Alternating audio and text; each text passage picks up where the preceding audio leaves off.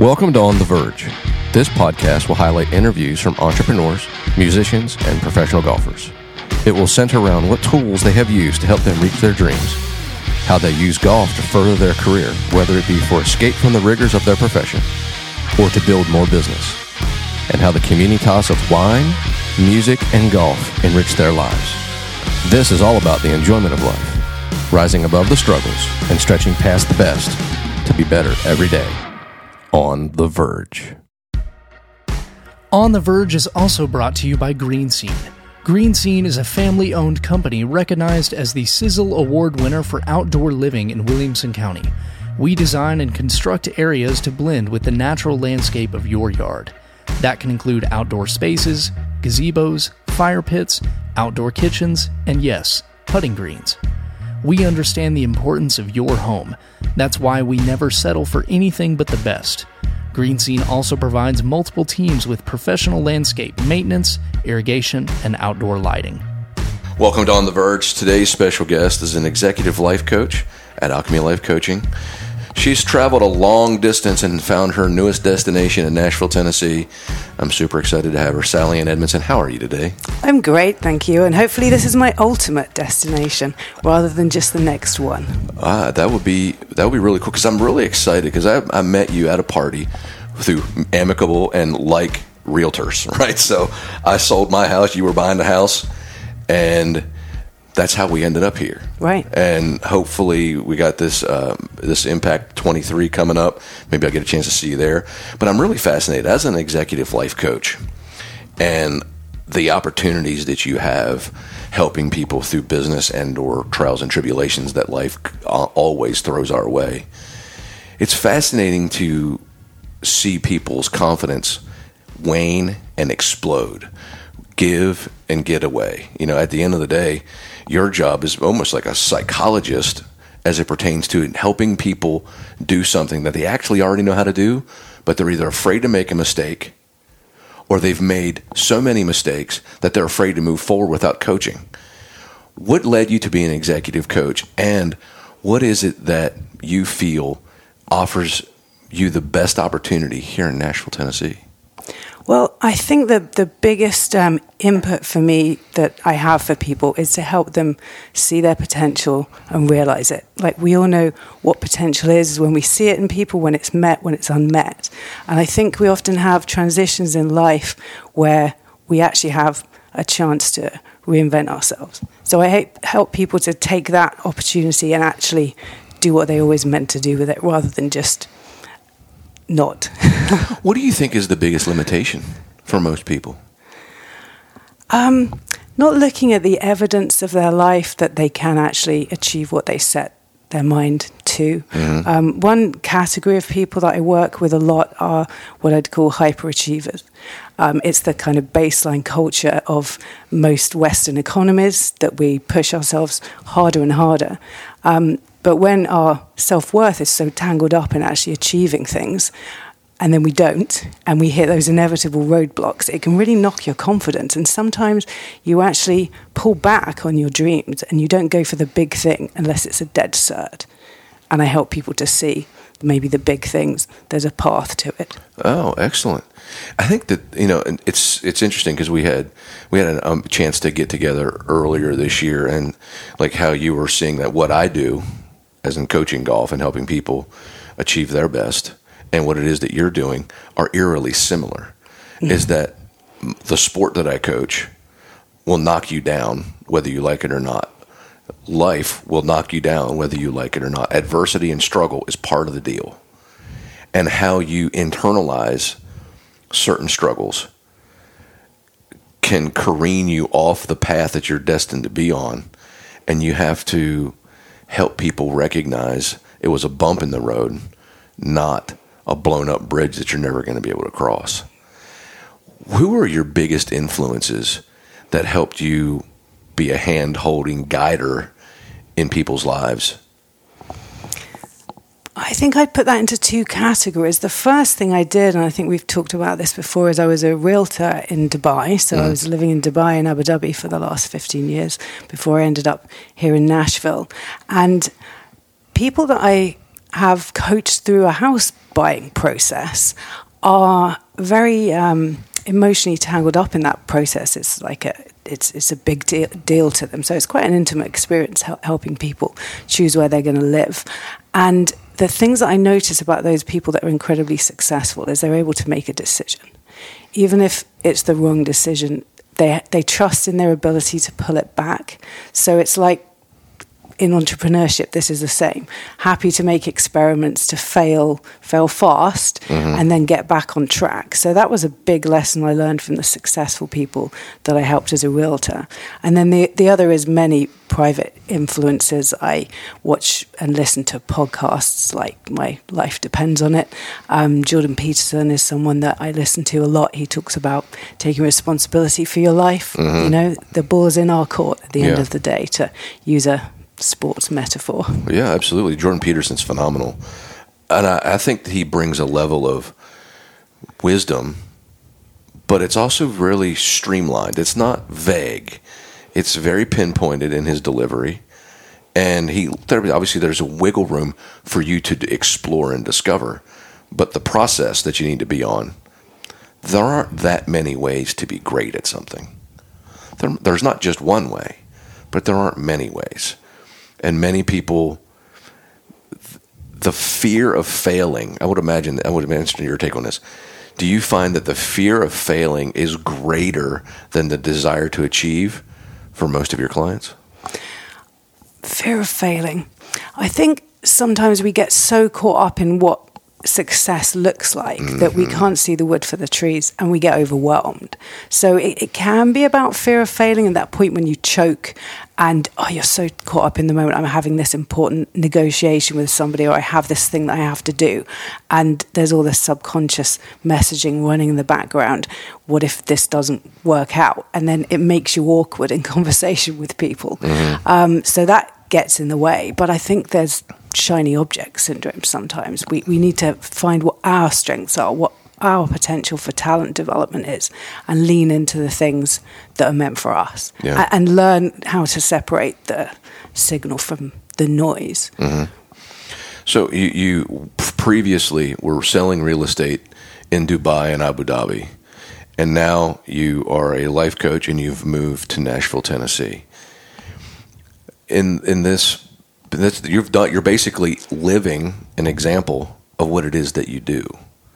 Like, you have made the transition and you're excelling and you following a process to be just as excellent as a life coach as you were at selling real estate.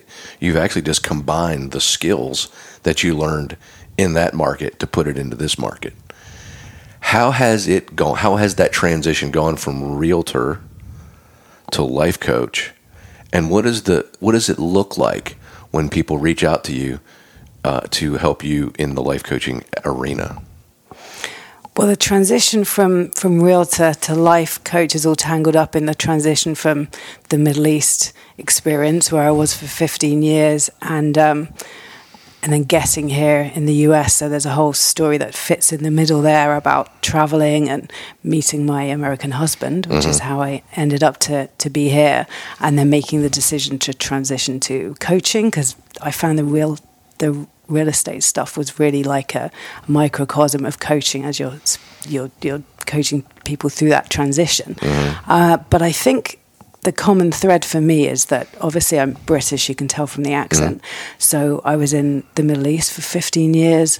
I had a profound experience of being alone there, having to rebuild my own life after a divorce, and then starting as a realtor and setting my sights on, okay, this is for me now. What do I want to do with my life? It was a real moment of reinvention for me.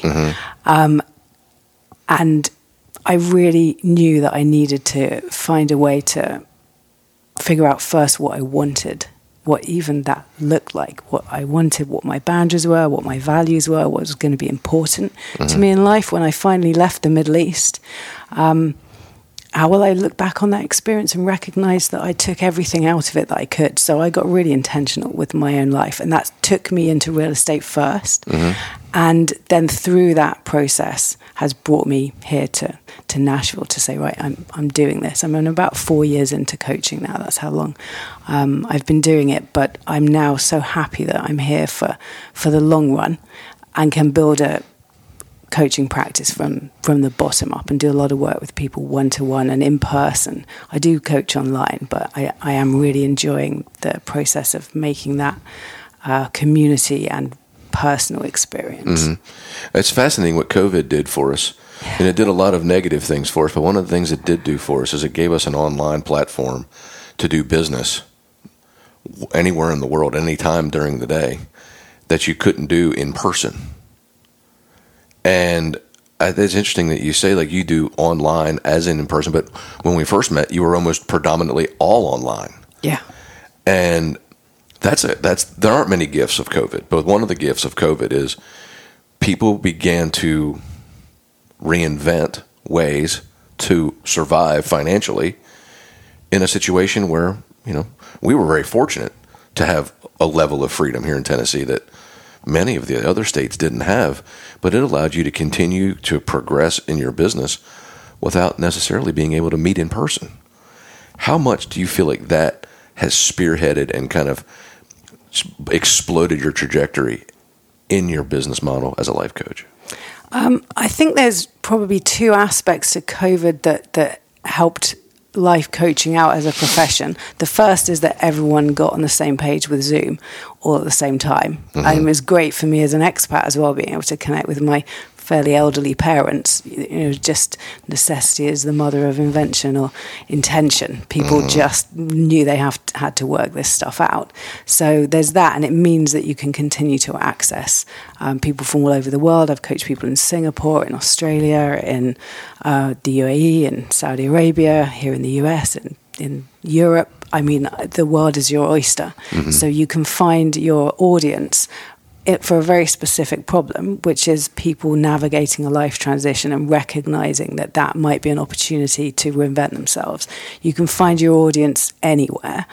But the other thing I think that the experience of COVID did, it was like the Great Reset. Everyone suddenly left their office environment, even for a time, and recognized that, hang on a minute, like maybe there's something about this working from home and having more freedom and like getting out of that stuck pattern. It was like pattern interrupt for all of us to suddenly look at our lives and say, well, how did I get here? And is this where I want to be? I think there was an awful lot of self-reflection that happened during that period.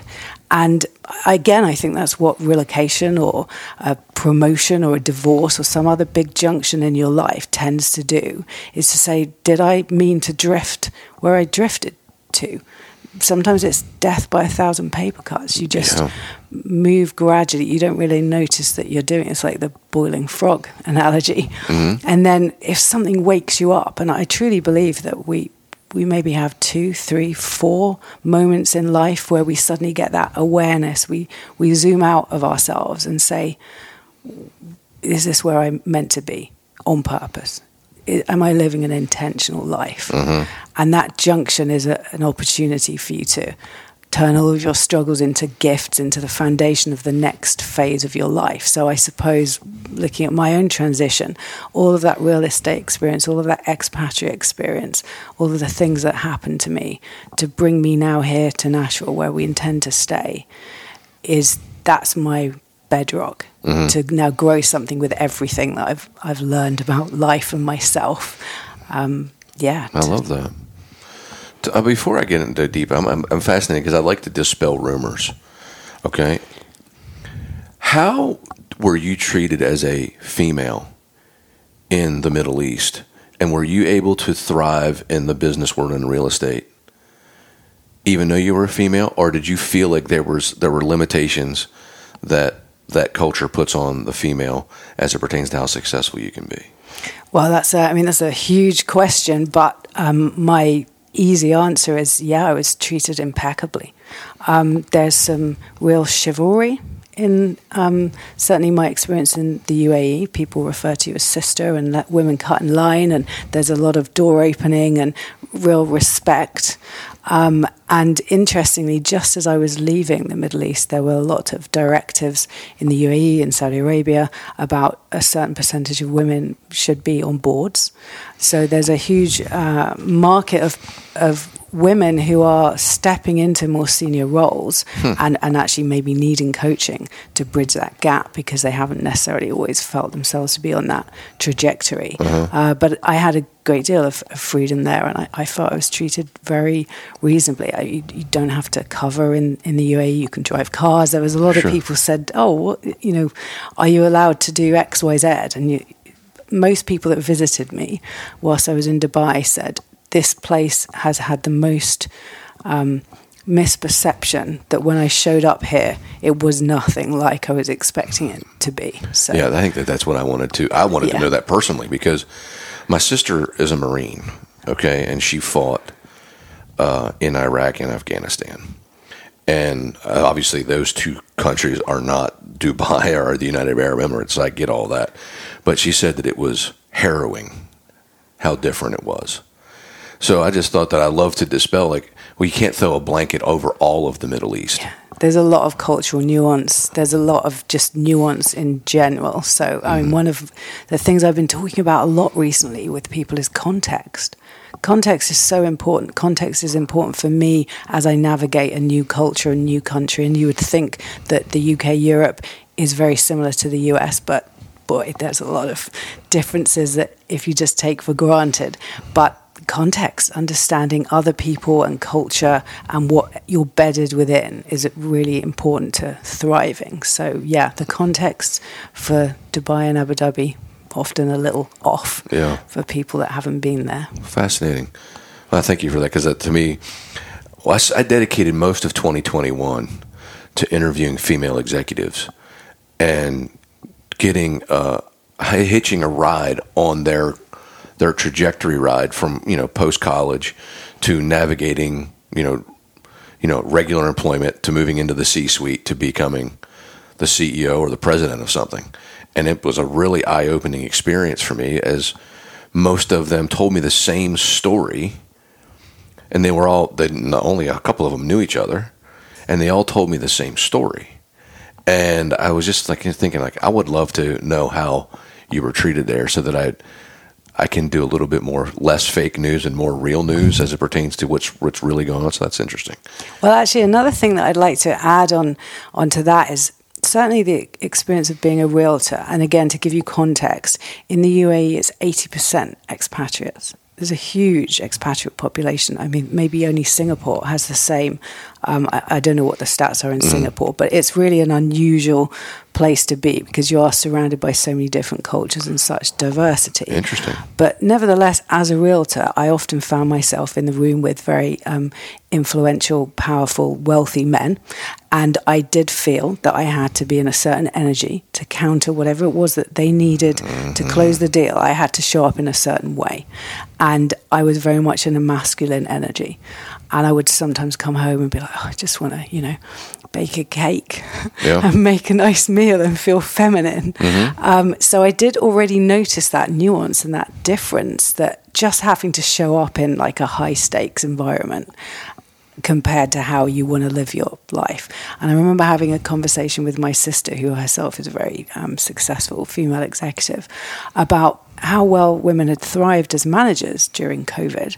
And she said to me, well, what if for women, being a female is your superpower in the office? It's not about trying to put men's shoes on and do it like a man. Mm-hmm. What does leading like a woman look like? Is there more empathy? Is there more curiosity?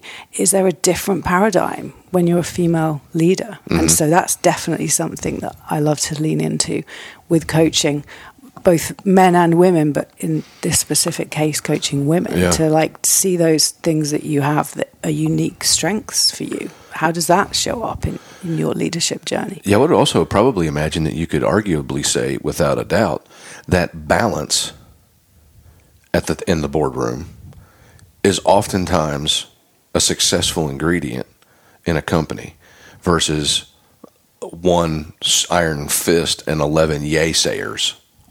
You know, everybody just says yes to the person who's really in charge versus having a variety of different perspectives from a variety of different life experiences to make the best decision for the largest percentage of people.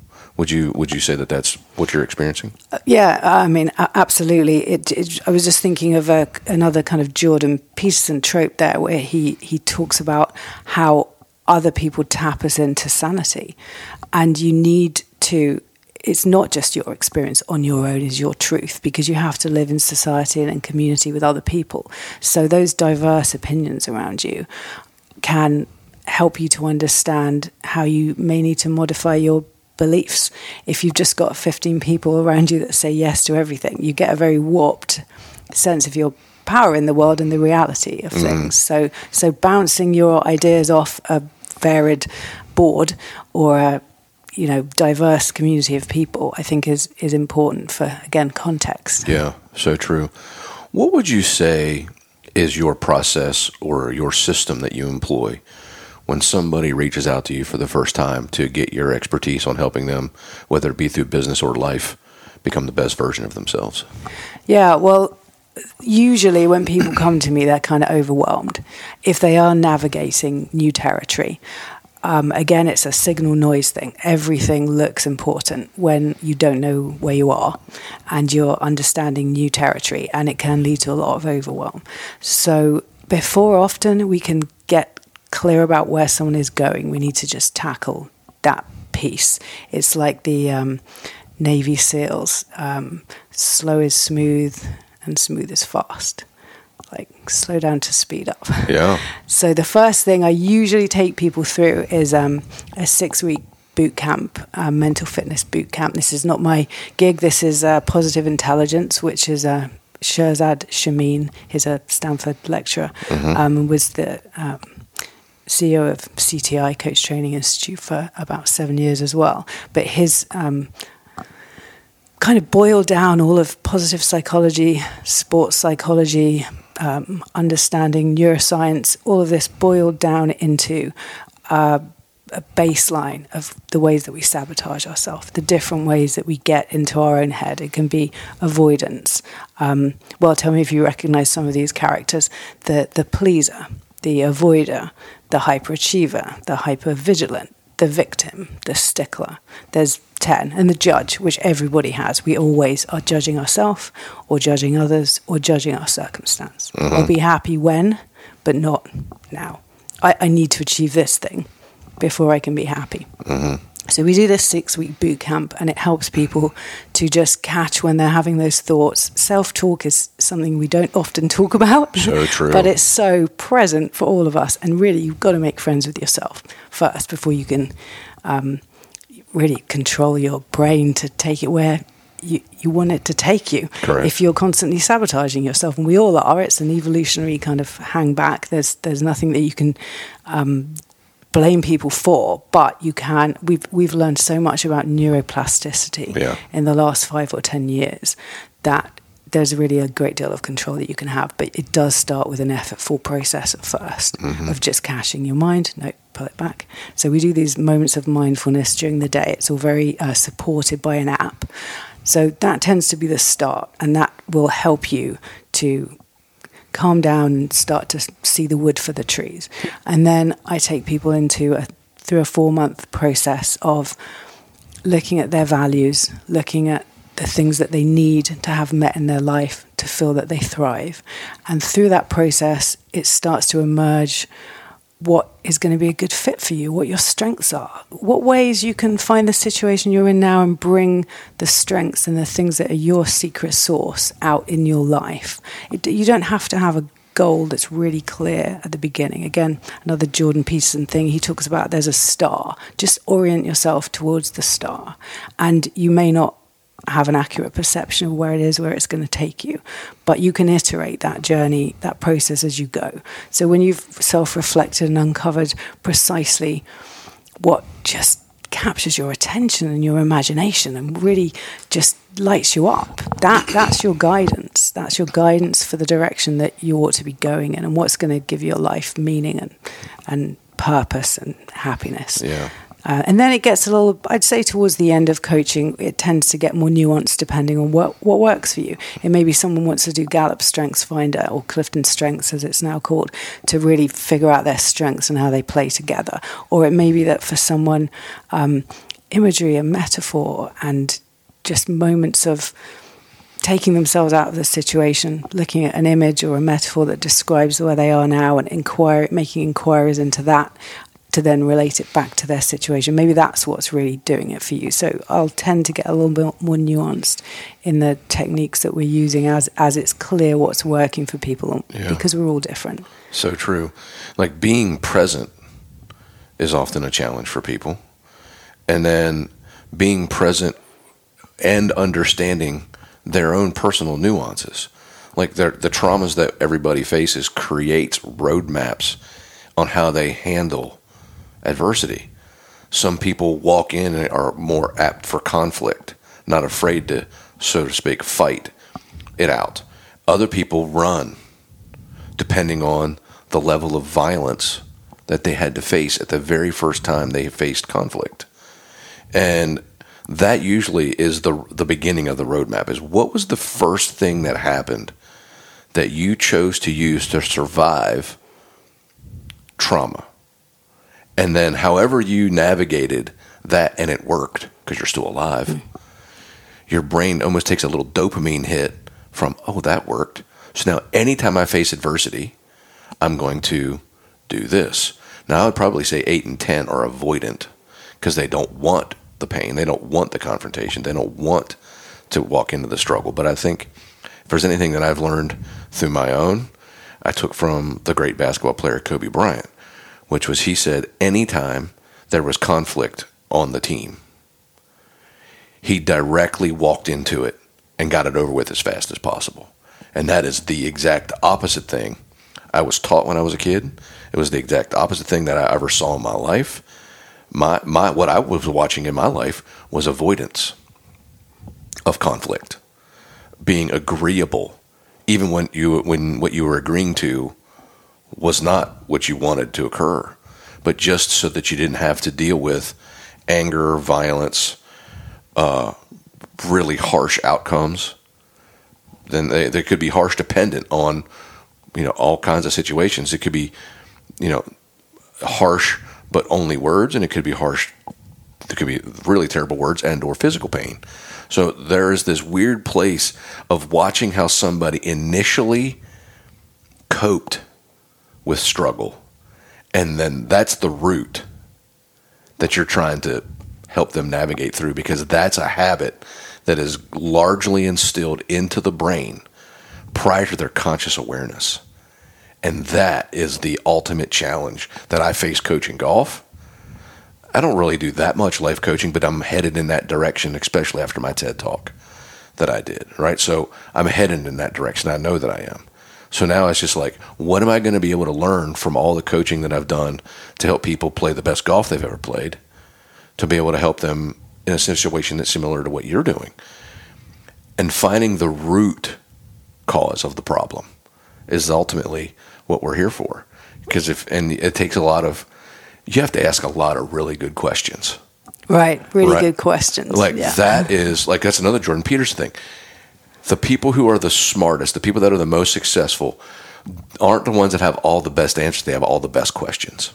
Yeah, well, because a question is an opportunity for you to allow people to talk and explore things out loud. It's difficult to think.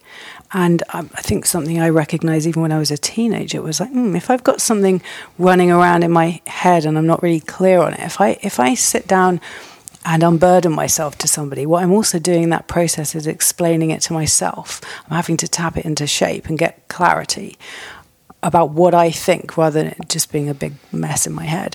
I feel careful to point out that coaching is not the same as therapy or counseling or too much going back into the past. It's not that we never talk about the past, but if something's an active trauma in your life, I will refer you to someone that can help you with anxiety or, I cannot diagnose that. So I will make sure that you're seeing someone that can help you with those traumas.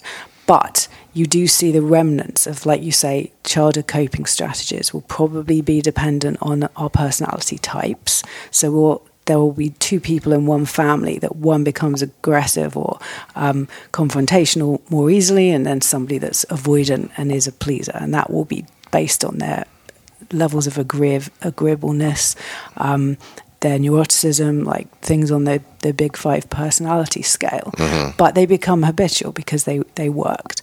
And so when we look at the saboteurs in this 6-week boot camp, many people come with, and especially women, I think women tend very slightly towards agreeableness on the agreeableness scale. I don't have very high agreeableness, so it's very interesting for me to work with people who have the pleaser saboteur, mm-hmm. to recognize that it's not just about always pleasing people. It comes with a large dose often of resentment. Like, I'm doing these things for people and I'm not getting my needs met. Well, do you know what your needs are? Did you ask for your needs to be met? Have you put boundaries in place with people so that they know when's too much or what you wanted? Not wait until there's a big blow up and then all of your frustration and your resentment comes out in one go. Like, how do you take responsibility then for getting your needs met and not having to only please people as a way to make safety for yourself? You know, being shunned, being knocked out of the group is a deep human fear. So pleasing is a strategy for not being rejected. But ironically, people trust us more when they know where our edges are. When they actually know, oh, that was too far, or, you know, this person has a really hard line about this and doesn't always say yes when I'm really, like, taking the mickey with a request. People like that. They feel comfortable when they know where your edges are. So define them for them, and it will be a service to both of you. Interesting. That is absolutely spot on. And I think that was a good point that you made, that you're not trying to be a therapist. You're trying to be a coach. And to be able to refer when you recognize that this isn't a business problem. This is something that's much deeper than just a decision that you're trying to make. This is a long-standing issue that you need professional help, you know, dealing with. That's a very good point, because at the end of the day, I'd probably say 80% of the people that you're dealing with just have some bad habits that they're having to cope with as it pertains to their decision-making processes or goal setting or, you know, their own boundaries.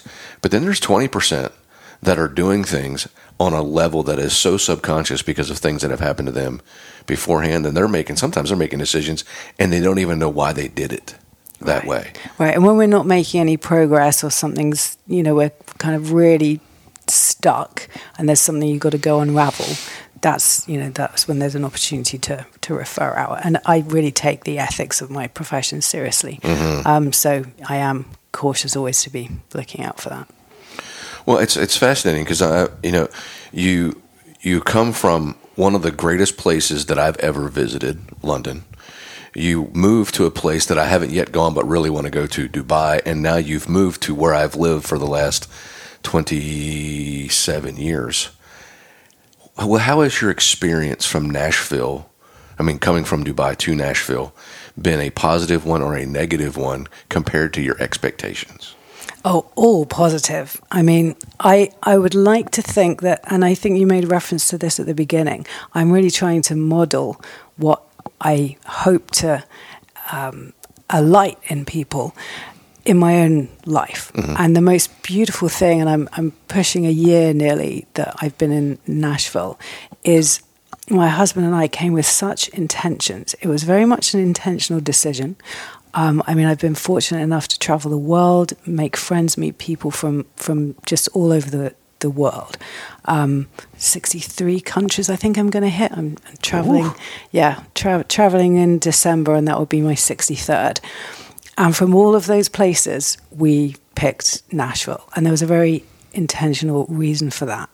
When you've been an expat, you are living with the experience of, navigating new territory and having your eyes opened and all that, like, wonder and awe at seeing the world. And, like, it opens your eyes. Mm-hmm. And you can never really go back to that. So if you then put yourself in, you know, some rural town where nobody's ever left and they might be having wonderful, satisfying lives, but they're not like you, then there's going to be a part of you that's not seen. Mm-hmm. And it was really important to me that I could find expression for the experience that I've had in my life with people that were maybe reasonably cosmopolitan, had traveled a bit, maybe around the US or maybe internationally. And I find that here in Nashville, as it's growing, I know that it's really, there's a lot of people moving here at the moment. Mm-hmm. I love the Nashville project with what's it called, with all the expressions like "Don't ask Nashville to change for you." Mm-hmm. That's really important, because also there are people here who want community. That Southern hospitality is a real thing. Mm-hmm. My next door neighbour came and dropped off a loaf of bread the morning I arrived. I'm involved in the local neighbourhood community stuff. It's really, really important to me that I know my neighbours, and that it seems that Nashville is a small enough city. So many people have said that if you want to make an impact here, you can. You can make connections with people, and you can really get that sense of continuity that maybe in London it's really a little bit more extreme, and you may not see the same people in the street twice, but you can really build a foundation, I think, in Nashville. So it's got that, what is it, like big city, small town feel. It and really that does. Was just the right balance for what I wanted from my life. But I've also been very intentional with just the way I've set my house up. I have an office at home where I meet people in person for coaching, but I have another room given over to group coaching sessions, and I've been running these meetup groups, which are pro bono. They're just my pay it back, pay it forward gift to Nashville to bring people together, because one of my biggest values is connection and community, and I've been welcomed in, and I want other people who are coming to Nashville or who've been here for a long time to find an opportunity to make their way and make connections with people. So I'd like to think part of my mission here is to be a crucible for that to happen. So yeah, we've given over a room of our house to have community meetings and meetup groups and, you know, small groups, 15, 16 people to come together in conversation and just be human and be real and be in the same room with each other, with a sort of space of sanctity, really, of that those deep life coaching type conversations can have. And I love the group coaching experience, because it's only in conversation with others that you realize the things you're struggling with are so universal. Oh yeah, so true. It can relieve a lot of the burden when you recognize it's not just you. Yeah, for sure. Most people feel like they're on an island by themselves when they find out they're really just on this big ball called Earth. Yeah. You know, I think that's that's basically the whole reason for my podcast is I get a chance to introduce people to my listeners in a deep dive, connected conversation, because our world is bizarrely more connected and less connected than it's ever been simultaneously. Mm-hmm. Yeah. And I think the word connection, we just have to find a better word for connection, because there are people that have so many connections through their phone that they're overwhelmed with connections, but they're not nourishing their soul. It's padding their stats, but it's not filling them up. It's maybe putting bullet holes in the cup, but it's not really holding the water. You don't fill up. You're just constantly giving and giving and giving and not getting, because everything that you're doing, you're trying to get connection, but it's a fake connection. It's through media, not so much person to person. And I think that coming out of COVID, the desire and the need for people to be reconnected has never been more palpable than it is right now. I totally agree with that. And again, it's, I think, a process of self-reflection on, well, what fills you up? Do you actually recognize it when you're in it? What do you want to express? Like a relationship, any relationship is an opportunity for you to create something new with that person, be it a conversation or an experience, or open some part of your personality up. And who we surround ourselves with really matters. One thing I often talk about for people that are navigating a transition is get your people landscape sorted out first, because that will help to give you context and it will give you the support that you need. We are creatures that need to be in connection with other people and part of a community. Mm-hmm. Being an island is not helpful mentally or emotionally. And so, yeah, pick intentionally what you want to create in the relationships of your life. And I know that sounds like, well, how can I just manifest friends? But hey, you got to go put yourself in the places where you're going to find people for yep. you. You know, back in Dubai, just as I made the transition from Abu Dhabi to Dubai, and I was rebuilding my life, and I said at the beginning, I was like, well, what am I going to regret if I leave here and I haven't done it? And I knew that I needed to create a new friendship group, and I was kind of starting from scratch. Mm-hmm. And also I wanted to travel. And the reason that I have created now a wonderful community of international friends is through my travel experiences. But how did I come up with that idea for myself? I thought, what makes me feel alive when no one's looking? What do I need to do for me that it doesn't really matter if this is being observed, or it's something that I'm feeding my own soul with? And for me, it was the awe and the curiosity and the adventurousness of seeing the world and beautiful landscapes and getting to interact with people in other countries. And if I do that in the company of people who are like me, because they're also on these trips, because these were like organized group travel trips, you could just show up as a single person and mm-hmm. be part of instant community, and you're so very present in the moment when you're traveling.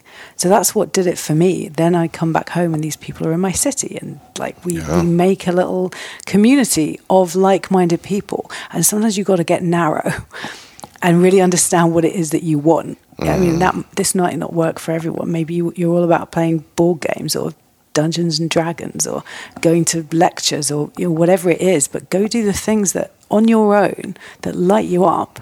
And you'll find your people there, because they're also doing it too. Yeah, you just beat me to like the end of my podcast, because like the second part of my podcast, which we're about ready to transition to, is where we've done a great job for about 50 minutes describing what it is that you do that drains your batteries, all the things that you do to pour in to others to help. But you just gave it away. It's like for you to... Like the reason why 70,000 people show up to see Taylor Swift, the reason why the Broadway is sold out every night, is because it's something that brings a lot of like-minded people together to share in something that builds a level of community, but like-mindedness. You feel like you're a part of something bigger than just yourself. And it is so important. Why? That's what I'm saying. Like, why do 100,000 people go to a college football game?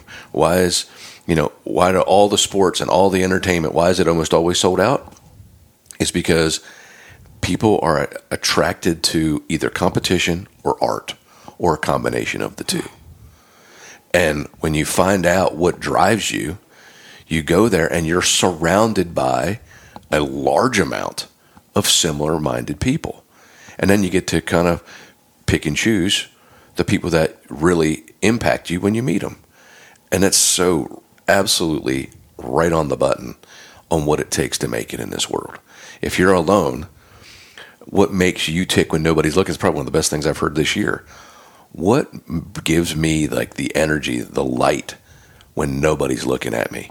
And then chase that, and you will find more people just like you. And then there's your connections. And then it just begins to extrapolate outwards in a very powerful way, almost like for lack of a better term, it's just like an explosion. Yeah, it's magical. I mean, really you gave me goosebumps in what you were describing, because you hit on maybe my most powerful joy in life, which is shared experience. Like being in community with people. It could be at a concert. It could, like when we got married, we decided we would have line dancing there. And I know it's a little bit naff for, this is an English word, sorry. There's a lot of people in the UK that absolutely love country music. But for me, having them dance in a room together in this silly like explosion of playfulness mm-hmm. was like, it took them out of themselves for a moment. Going to a concert, all standing on a mountaintop and like looking at something together. I mean, one thing that I don't even know if I've referenced this with you before, but big shared experience that changed my life was climbing Kilimanjaro. I did that probably 9-10 years ago, but doing it with 12 other people is the thing that made the experience, not just for me, but we were all going through this tribulation together, and the bond that it created, I mean, it's still strong now. Mm-hmm. A decade later, these people are in my life because we went through something together. And, I mean, that's the beauty in life. It's transcendent to have a shared experience with people where you just all feel on the same page, even if momentarily. It's like it's a harmony, like music, that just makes you feel alive. Yeah. So I've been very fortunate because I've interviewed a lot of former Tennessee Titans. Right. And maybe the greatest one, Eddie George. And Eddie was very candid in my interview with him. And he said, I don't miss the game. I miss the guys. I miss the guys in the locker room. I miss the huddle. We went into battle together for years. That's what I miss. I miss the guys. I don't miss the football. And I'm like, that's interesting to hear. It's like Kilimanjaro for you was the Super Bowl for him. Mm-hmm. So you conquer Kilimanjaro. He gets to the Super Bowl. But when you've done it and you come back down, it's not Kilimanjaro that you miss. It's the people that you went with that went through it all with you is what you really miss. Yeah, I can't imagine it would have been the same experience to do it solo. Like, props to guys that do it, but yeah. Yeah, can you just imagine, which is kind of what it is that you do as well. Can you imagine the wiring of a person who would get the inner joy of conquering Kilimanjaro by himself or herself? That's a different wiring. Right. That's a different wiring. Yeah, that's the great Iron Man people. Mm-hmm. No doubt. Well, as it pertains to my show and the feedback that I get, the most popular part of it is this part on perseverance. And the perseverance piece is interesting because everybody's going through something. What is the one thing that you faced in your life that when you were going through it, you weren't sure you were going to make it through? But once you did, it steeled your resolve to know that you could handle anything. What was it that you had to deal with? Well, I mean, it has to be Kilimanjaro again, because that was the most real-time, real-life, I can really see the correlation to this being like a metaphor for everything that you do in your life. So it's 6 days up, 2 days down. I also did Everest Base Camp, which is oddly almost to the meter, the same height, and same deal. But when we were huddled together on the mountain, it's like minus 20 degrees. I'm going to have to convert that into your temperature. Mm-hmm. Really cold, below freezing. Yeah. And the guy that was leading our group, one of us, said, we talk about climbing a mountain, or have a mountain of paperwork. It's like conquering a mountain all the time. We use that metaphor daily.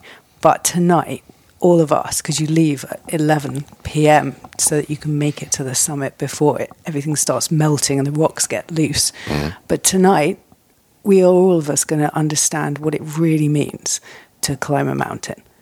And there were moments, 5 hours in, when I'm taking steps of an inch at a time, so slowly. It was just, but as long as you're moving forward. And when I rewind to the first day where you can see how far away this mountain is, it just looks unbelievable. You can't get your head around the fact that you're going to be stood on top of that in a few days' time. Mm-hmm. But how do you climb a mountain? Like, one step at a time. Yeah. And sometimes it's an inch forward at a time. But as long as you're not going backwards, you're still... That's exactly right. Wow, that is really interesting. What a great metaphor. Fantastic. Well, the second half of the show is the things you do to recharge your batteries, and you've kind of given it away, and I've already kind of talked about it, which is the things that generally people do to recharge are the things that they get into a like-minded group of people, and you go do something together that fills up your cup. One of the things that I've heard over and over again, plus reading your your profile is you love to travel. Travel is a big deal to you. What's the coolest place you've ever been? The coolest place I've ever been is probably the island of Socotra, which is part of Yemen, off the coast of Yemen. And I think it's one of the most remote islands, but something like 80% of the species of flora and fauna there are indigenous to the island. Much like Madagascar is like that. Like there's a lot of really interesting plants there. So I have a photo. I pull it out every now and again, stick it on a post of me stood at the top of this. It was a hike. It wasn't a mountain. Stood looking out to sea over this incredible landscape, hard to describe. And then behind me, I know there's a mountain rock pool with people deep enough to swim in, with people behind me. And then later on that same day, we were down in the valley, and there are these dragon's blood trees, which look a bit like monkey trees. They're so complex looking that they bleed red sap when you cut them. Wow. That's why they're called dragon's blood trees. And they look like cartoon stick trees that kids would draw. They're just incredibly strange. So yeah, and having a picnic surrounded by all of these trees in this fantasy land, it was like being in a Lewis Carroll or something. Wow, how cool is that? Yeah, 63 countries. Are we getting ready to go to your 63rd? Where is one place that you haven't gone yet you can't wait to go? Do you know I haven't done any of South America? Really? Yeah. So I definitely need to do Machu Picchu for the kind of trifecta of Everest Base Camp, not the top, Kili and Machu Picchu. But yeah, this is a great thing about being this location in the world, is I get to go explore South America. But also there's so much in the US to see. I do really recognize that there's every climate from tropical to like freezing. Yeah. And there's a lot to see here as well. So I'm quite looking forward to seeing this half of the globe. Interesting. When you were growing up, who were your favorite musicians or bands that you listened to?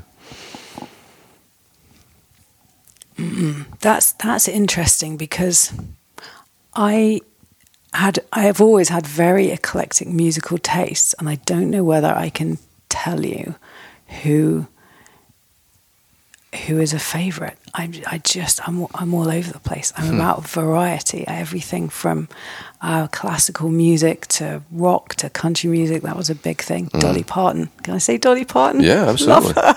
Yeah. That's great. But I don't want to be put in a box. Yeah, oh sure. It's just like, to me, like I think it's really important to to distinguish, much like what you do, is like who, like what moves you, like what voice when you hear it, like just gets you in the right place. Dolly Parton is certainly a great one to have, but I mean, there's no such thing as the only, but I just think it's interesting. What's the greatest concert you've ever been to?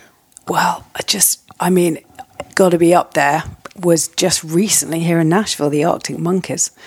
Oh, wow. They were phenomenal. It was like watching absolute gods on stage. They were incredibly charismatic, just tight as anything, and it was phenomenal. But to your last point, this is the thing that's common in all the music that I like. Really soulful lyrics, thoughtful, poetic lyrics with some key changes that grab the soul, and that's what country music is often very good at. Yeah. But it can be the Arctic Monkeys or it can be Dolly Parton. Like it doesn't matter where on the spectrum, but I want the words to move me and to touch something in my experience that I haven't been able to encapsulate. So true. I've had the opportunity to interview some really big time musicians, and they kind of delineate people as like, you're either a beat person or a story person. I'm a story person. I need to follow somebody's story.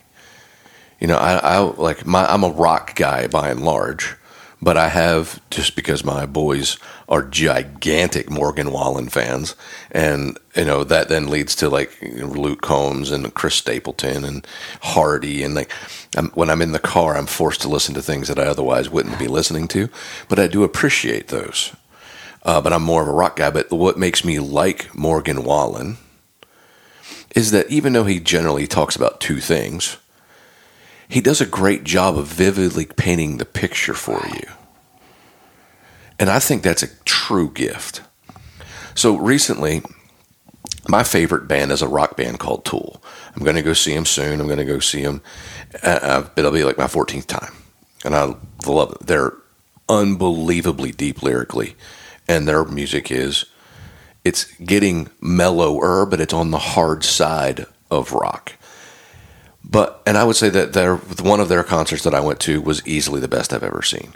But I have to say that maybe if you take my bias out because of how much I love them, I got a chance to see Taylor Swift this year at the stadium, at the football stadium.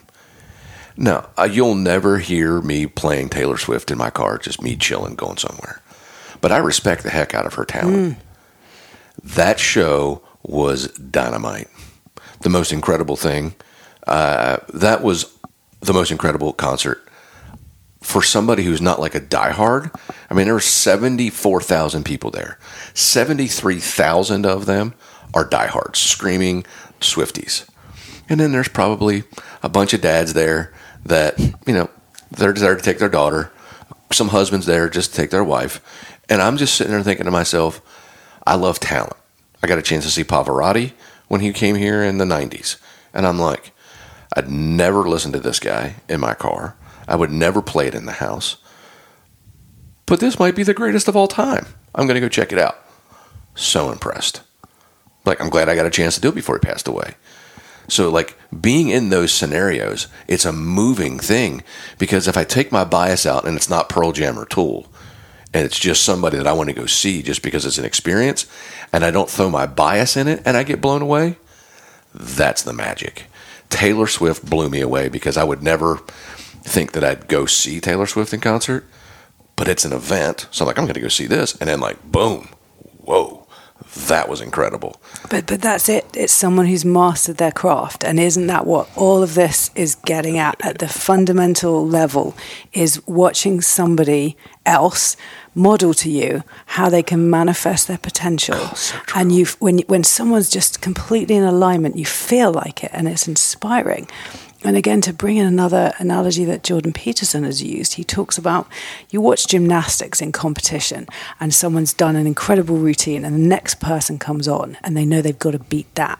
And you see them on the edge of madness, just doing these flips and hurling themselves around just on the edge of their competence and mastery. And you know they gave the performance of their life. And they land and stick the landing and everyone's out of their seats cheering, shouting for them, because it resonates on a human level with us when we see someone push to that edge of mastery and danger, mm-hmm. and the sort of order and chaos all coming together. That is what true mastery looks like when you see someone like really stretching themselves, mm-hmm. and it inspires you maybe to take a little step in your own life towards realizing that for yourself. Yeah. I think one of the most important things, and we kind of talked about it before we got on the air, is that if you don't get nervous, if you don't get kind of excited about what you're getting ready to do, you can't really excel, because it's the energy that, like that combustion inside of you, of the energy of you trying to be the best that you can be, allows you to be better than you've ever been. And at the end of the day, flow state and or zone state. Now, flow state's deeper than zone, but they're pretty close, and that's where we reach our highest levels of performance. Are when we get pushed up to but not more than 20% past our best. But once we get to 21%, that's where we choke, where it gets way past what we can do. And then we get in our own heads and we freak out because it's too dangerous, whether it be physically dangerous, emotionally or mentally dangerous. Something is going to take us to a place where we can't go. That to me is the genius of watching somebody... watch somebody else who's really, really good, and they got to follow it. And whether they feel like that's 20% past their best or not. I love to watch what happens to people when you can feel the combustion inside of them and they can keep it under 20% and watch them thrive, because it's really sad to watch somebody implode. Right. It's really sad, but it happens. But it's like, it's interesting. And I all the studying that I've done, because if there's a person that I would recommend for you to investigate a little bit, is Stephen Kotler, Kotler. He's probably the foremost authority in flow state information, how to get there, what goes on in the brain, how to get down from it, and understanding how to navigate people through that scary place of where you get between 15 to 20%, but not go past 20%, and to recognize, like, within you, how do you get pushed to the very end of your greatness and not go one step past that, and learning how to navigate your own personal flow without wrecking. Right. And as you create that capacity, and you do, I think, I'm sure, like, push your limits further and further, but it happens in like an iterative process. Yes, absolutely. But as you're within that capacity, you start to create space to think as well as, and to be present in the moment. Like, it's just space in the moment. If you can ground yourself in a way so that you're, hitting a great shot and you don't choke, because you've kind of dropped down into your body and you're out of your head and you've made room for yourself to just trust your body's intuition, your wisdom, like your skill, and let that come out from your unconscious. It's when our mind tries to grab control back that we choke and we mess up, because it's not like a thinking process. Sometimes it is what we need to be in access to. Mm-hmm. It's something that's a lot deeper than that. Yeah, Eckhart Tolle, who's another genius, right? I find that he said something in one of his books that really transformed my life, which was, I talk all the time in golf about, there's only 2 of the 17 flow triggers that can occur in golf because it's not dangerous. Surfers that are tackling 80-foot waves, they have all 17 available to them. Extreme mountain bikers have all 17. Skydivers have all 17. Golfers, there's not many things that are dangerous about it. Football's got like 8. Basketball's got 6. Tennis has 5. At the end of the day, there's only so many things that can flip that switch into flow state. But he said, it is impossible to achieve your highest level of performance if you are not currently in immersive presence. Mm. So when I think about the greatest rounds of golf that I've played, the greatest rounds of golf that I was able to be close to as I coached it, any of the greatest things that I've experienced, whether by doing or by watching, came from a level of physical, emotional, or mental danger that forced that person into that moment, into a sink or swim place where he went into immediate, immersive present, being present, and didn't get ahead of himself or get wound up in a bad decision that they made just prior that put him in this spot. Mm. And that, to me, was one of the greatest gifts that I've given, because it is not difficult to train presence. Right. It's not. It's difficult to get people out of the idea that they have any control of what's going to happen 1 minute from now. And we get this false illusion of control all the time, because when we're doing good work, but maybe not being tested, we're just doing good work, we feel like there's a level of control that we have. But only when we're up against something else can we learn that maybe that's not enough. And the only way to counter that is to be immersively present. And when I figured out how to be able to coach immersive presence versus just even 7 seconds ahead, that's when I realized the power of the mind. And then that's when I got addicted to, the golf swing's boring to me, versus how do I get you to be immersively present right now, because that's where the gold is. The silver is maybe looking a little bit ahead, or maybe looking a little bit backward to try to learn from something. But immersive presence is where the greatness lies. Yeah, I don't think I've ever heard that expression, immersive presence. I'm definitely gonna use that. It reminds me of a client recently who we went through the mental fitness boot camp, and just a couple of weeks in, he said, "I just played the best game of my life on the golf course this weekend." And I'm like, well, what a great side effect. Like, precisely that. When you get practiced in being present, you've got all of your faculties available to you. And like you say, you're not getting ahead of yourself in the thoughts of what's to come. When we're fully present, that's when we do our best work. Yeah, the prefrontal cortex is a very it's a very valuable part of our brain, but it doesn't really do us very good when we're trying to perform at anything. And control has something to do with not present. And the brain loves to control because it loves to know the outcome before it's going to happen so that it can relax. Yeah. And anxiety, I think more people are anxiety-driven than they are depressive-driven. Like, there might be not many people that are driven by their past, but they're really driven by their future and the anxiety of what if I don't achieve what I've set out to achieve, or what if this is a failure? They get wound up in that, and that engages the prefrontal cortex because it's there to designed to keep you safe physically, mentally, and emotionally. And if you got to find yourself in an ability to be present, because anything else other than presence, your prefrontal cortex is in charge. Yeah, yeah, absolutely. And the thing about control, like you say, we're all to some extent under the illusion that we're in control of our lives. And sure, you can be intentional and you can put all of the processes in place to access your best potential as well as you can. But at the end of the day, stuff happens. Life is difficult. Unexpected things happen. And so having the confidence to navigate life on a more kind of macro scale than we're talking about in flow here, but is really about trusting yourself and your own ability. Mm-hmm. And we talk about it's like learning to surf than trying to control the ocean. You can never hold back the ocean. It's just a ridiculous image that brings to mind. Yeah. But you can learn to surf. So you may not be able to control the circumstances that come at you, but you can at least control your ability to stay on the board, because don't you want to be the person that can, lead through the hard times rather than crumble because of that. And that on a micro level is what's happening when we choke in a sport. Yeah, absolutely. Wow, that's a beautiful visual right there. Big reader. What are the books that have really, pick a couple that have really played a huge role in your life as it pertains to how it touched your heart and came out of your mind?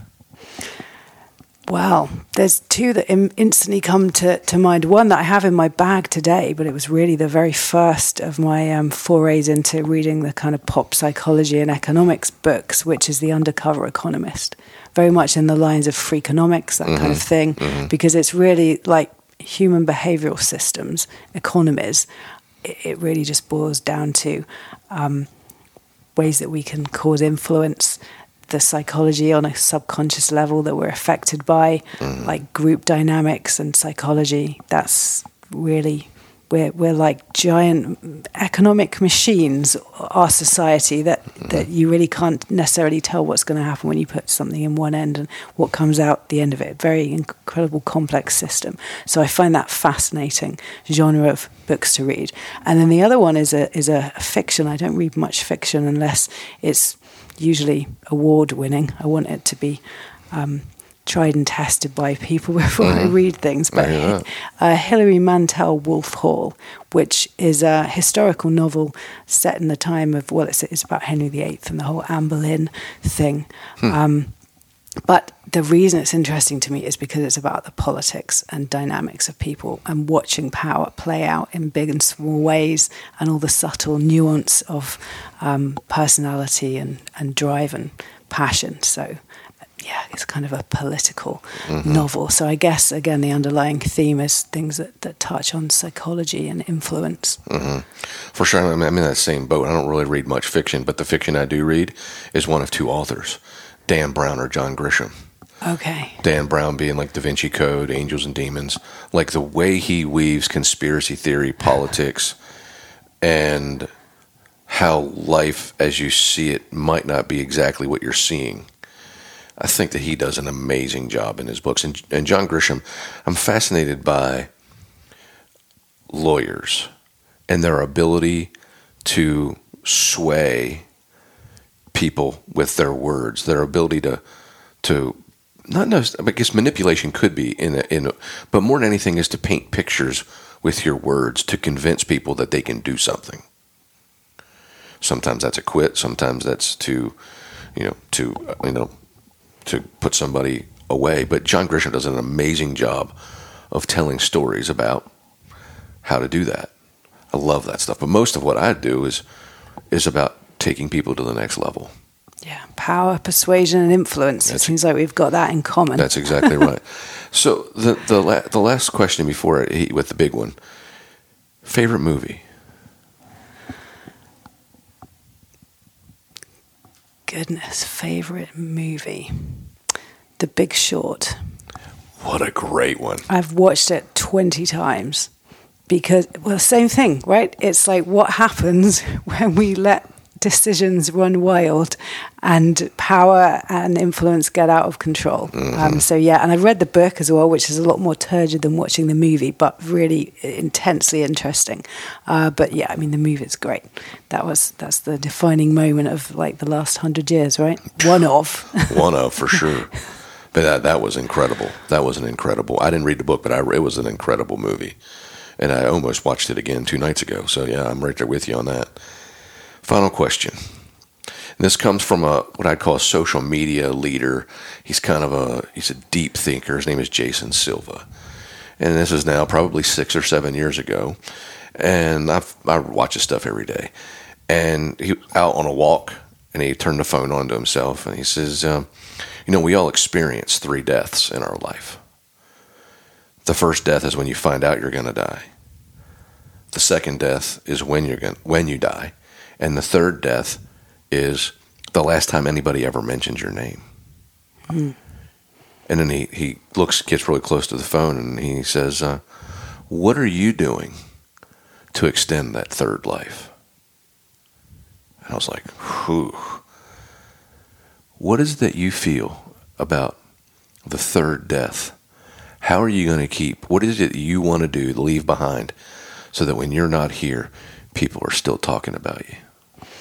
Well, the short answer is I've always said I will write a book, and I absolutely will. But yeah, I think I feel like this part of my life is precisely about leaving that legacy. Mm-hmm. And what I want to do is pay forward all the things that I have learned, being an expat, being always the stranger in the strange land, and navigating new territory. People came out of the woodwork to help me, to show me the ropes. And I'm at a stage in my life now where I feel like maybe I've got some mastery and intention and control over this, not control as we've just talked about, but mm-hmm. like I kind of know the game. Maybe I've got the capacity to have some influence now. And the way I want to pay that forward is by having a ripple effect in other people's lives. Like if I can teach you a technique or give someone the opportunity to reach their potential, that they wouldn't have taken that leap without me. I mean, that's phenomenal because that cascades through people's lives. Mm-hmm. If I can encourage someone to go say that compliment to someone that you bump into in the bathroom and say what a nice dress they're wearing today and just spread that little bit of happiness that's not transactional, that's just like sprinkling your happy positive thoughts as you go through your day. Mm-hmm. Like whatever it is that I can do through my coaching, through my friendships, through my community, that just encourages people to be a little bit more of their best self and not hold that back from the world. I would hope, mm-hmm. even if my name is not being mentioned, that's not important to me, but how long does my influence extend? Yeah, your essence. Yeah, the mm-hmm. legacy of essence, exactly. Mm-hmm. Bonus question. You get a chance to achieve everything that you've ever wanted to achieve, and they want to make a movie about your life. Who's playing you?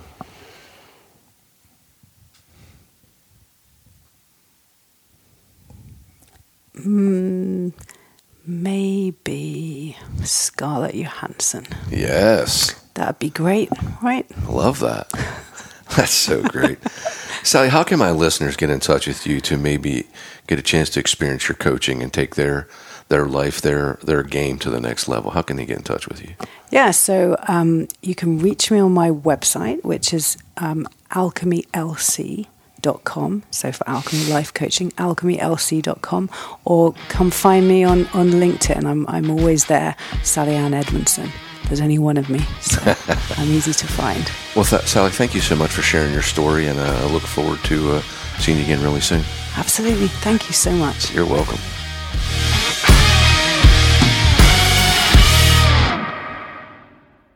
On the Verge is produced by Chase Akers.